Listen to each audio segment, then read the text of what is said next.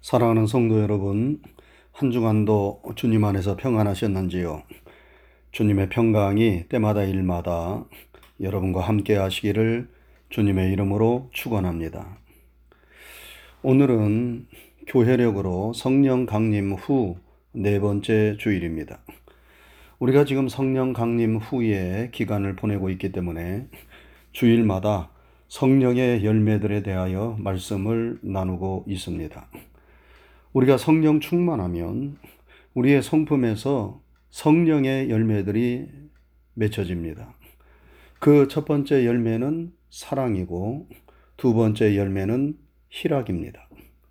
그리고 오늘 우리가 나누고자 하는 성령의 세 번째 열매는 화평입니다. 여러분, 우리가 성령 충만하면 우리의 성품, 우리의 인격에서 화평의 열매들이 맺혀집니다. 그래서 어디를 가든지 누구를 만나든지 화평, 평화를 조성하고 만드는 일에 힘쓰게 됩니다. 역으로 생각하면 화평의 열매, 평화의 열매를 맺는 사람은 성령 충만한 사람이라고 말할 수도 있습니다. 왜냐하면 예수님께서 그 열매로 나무를 안다고 말씀하셨기 때문입니다. 여러분, 육신에 속한 자는 육신의 일을 생각합니다. 그러나 영에 속한 사람은 영의 일을 생각합니다. 육신의 생각은 사망이요, 영의 생각은 생명과 평안이라고 하였습니다. 그런데 하나님의 자녀들은 하나님의 영의 인도를 받는다고 말씀했습니다. 하나님의 영, 성령의 인도를 받는 사람은 성령의 일을 생각하는데 그것은 성령의 열매들을 생각한다는 말씀입니다. 그래서 성령 충만하면 성령의 열매들을 맺게 되고 그 열매를 풍성하게 주렁주렁 맺는 사람은 하나님이 주시는 생명과 평안을 누리게 됩니다. 우리 모두 성령 충만하여 성령이 주시는 사랑, 희락, 화평의 열매들을 우리의 인격과 성품 삶 속에서 주렁주렁 맺을 수 있기를 주님의 이름으로 축원합니다. 여러분, 화평이 무엇입니까?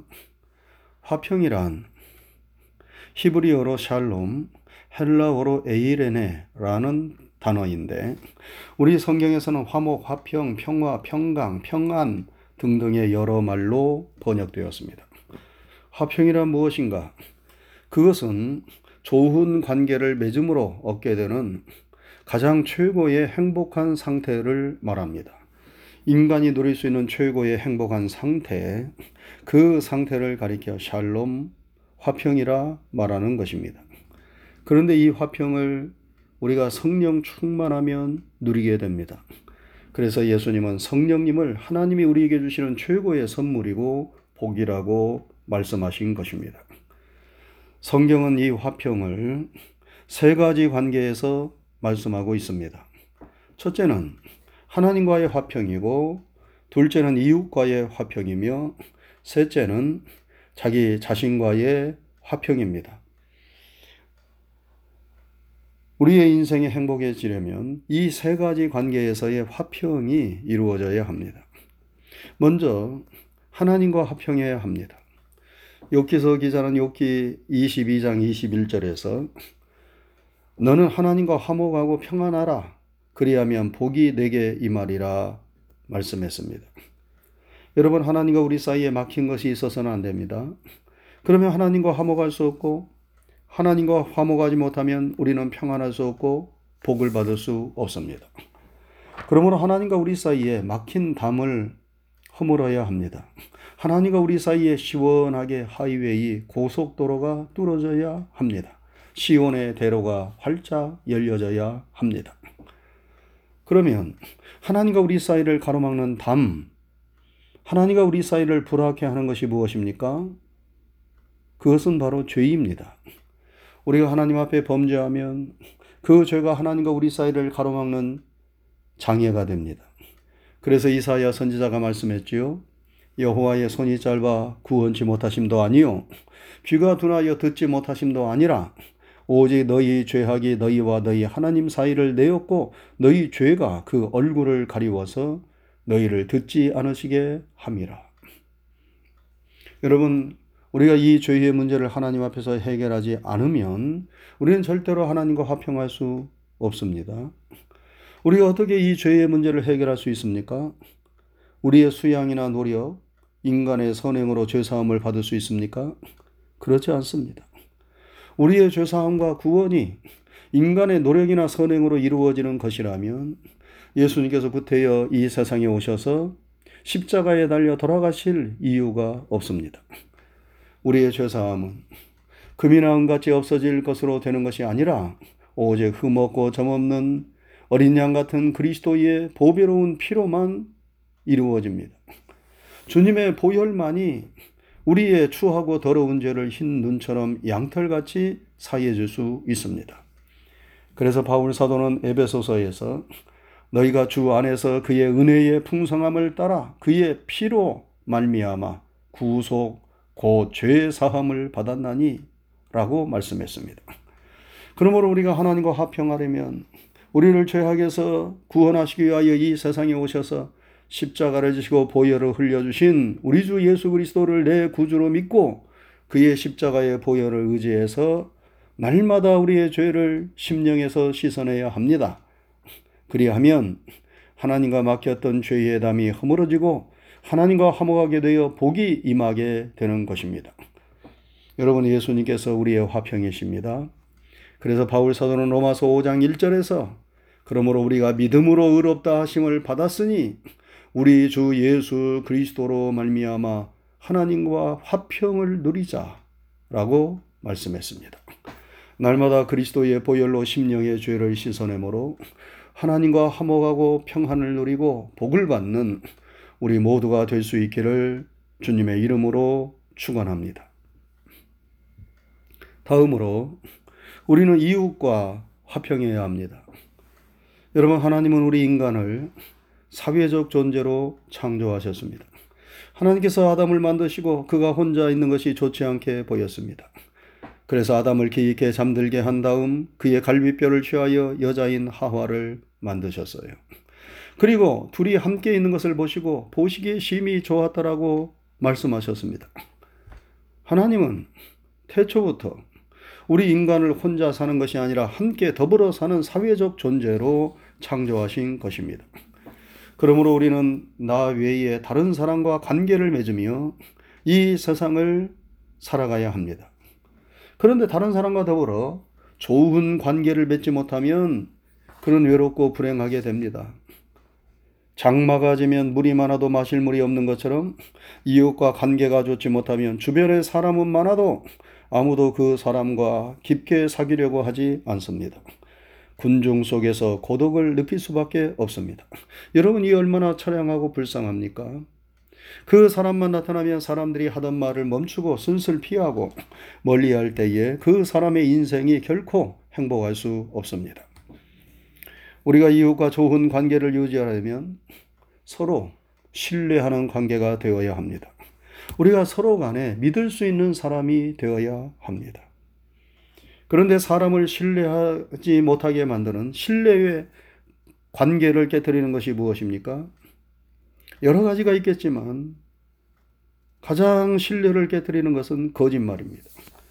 너무 큰 거짓말은 한 번에 모든 관계를 초토화 시킬 만큼 엄청나게 부정적인 에너지를 가지고 있습니다. 그리고 작은 거짓말도 그것들이 계속 쌓이고 쌓이다 보면 결국은 신뢰 관계를 무너뜨리게 됩니다.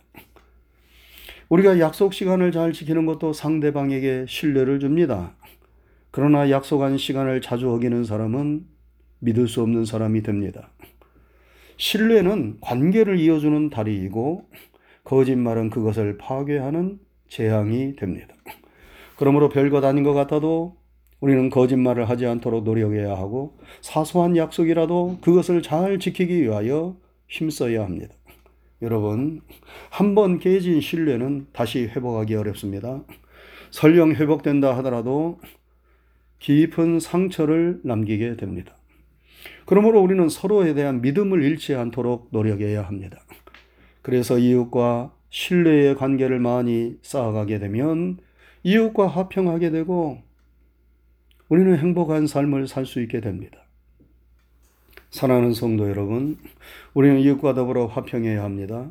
이웃이 함께 하기를 원하는 사람이 되어야 합니다. 이웃이 믿고 신뢰할 수 있는 사람이 되어야 합니다. 그래야 이웃과 더불어 좋은 관계를 맺으며 행복한 인생을 살 수가 있습니다. 한 가지 더 우리는 우리 자신과 더불어 화평해야 합니다. 어떤 사람은 자기 자신을 미워하고 싫어하는 사람이 있습니다. 자신에 대하여 늘 부정적이고 불만과 불평으로 가득 찬 사람이 있습니다. 여러분, 이런 사람의 삶은 결코 행복할 수 없어요. 물론 사람은 어느 정도 자신에 대하여 불만족을 가지고 있습니다. 내, 외, 내 외모가 조금 잘 생겼으면, 내가 좀 더 배웠더라면, 내가 좀 더 가졌더라면, 나의 성품이 좀 더 원만했더라면 하는 그런 마음들을 사람들은 누구나 조금씩은 가지고 있습니다. 그러나 그런 것들이 지나쳐서 늘 그러한 부정적인 자신의 모습에 사로잡히면 안 됩니다.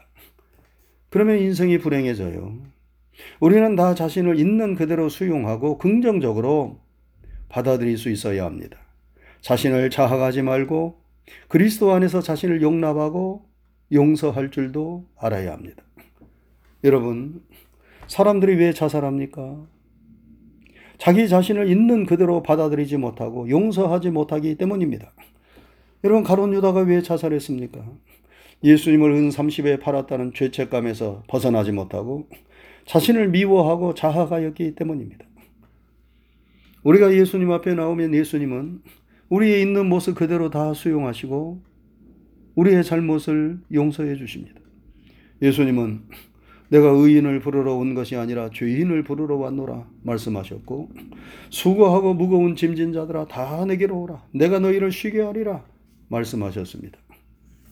더 이상 내가 내 자신을 자학할 필요가 없는 것입니다. 우리는 우리 자신과 불화해서는 안 됩니다. 우리는 우리 자신을 쓰다듬고 어루만져 줄 필요가 있습니다. 다른 사람들에게 위로를 구하기에 앞서 자신을 스스로 먼저 위로하시기를 바랍니다. 그래, 괜찮아. 그 정도면 됐어. 앞으로 잘하면 되지. 더 잘 될 거야. 하면서 스스로를 위로할 때 마음의 상처가 치유되고 회복되는 은혜가 우리에게 임하는 것입니다. 사랑하는 성도 여러분, 그리스도 안에서 자신과 화목하는 것, 이것이 내 마음의 평화를 누리고 행복한 삶을 사는 비결입니다. 우리는 하나님과 화목해야 합니다. 이웃과 화목해야 합니다. 그리고 나 자신과 화목해야 합니다. 이렇게 모든 관계에서 화목하고 화평을 추구하며 살 때에 우리 인생은 샬롬, 지고의 행복한 상태에 이르게 되는 것입니다. 그런데 이런 화평, 화목을 누가 우리에게 주십니까? 성령님께서 주십니다. 우리가 성령 충만하면 성령님께서 우리 안에서 우리를 깨우쳐 주십니다.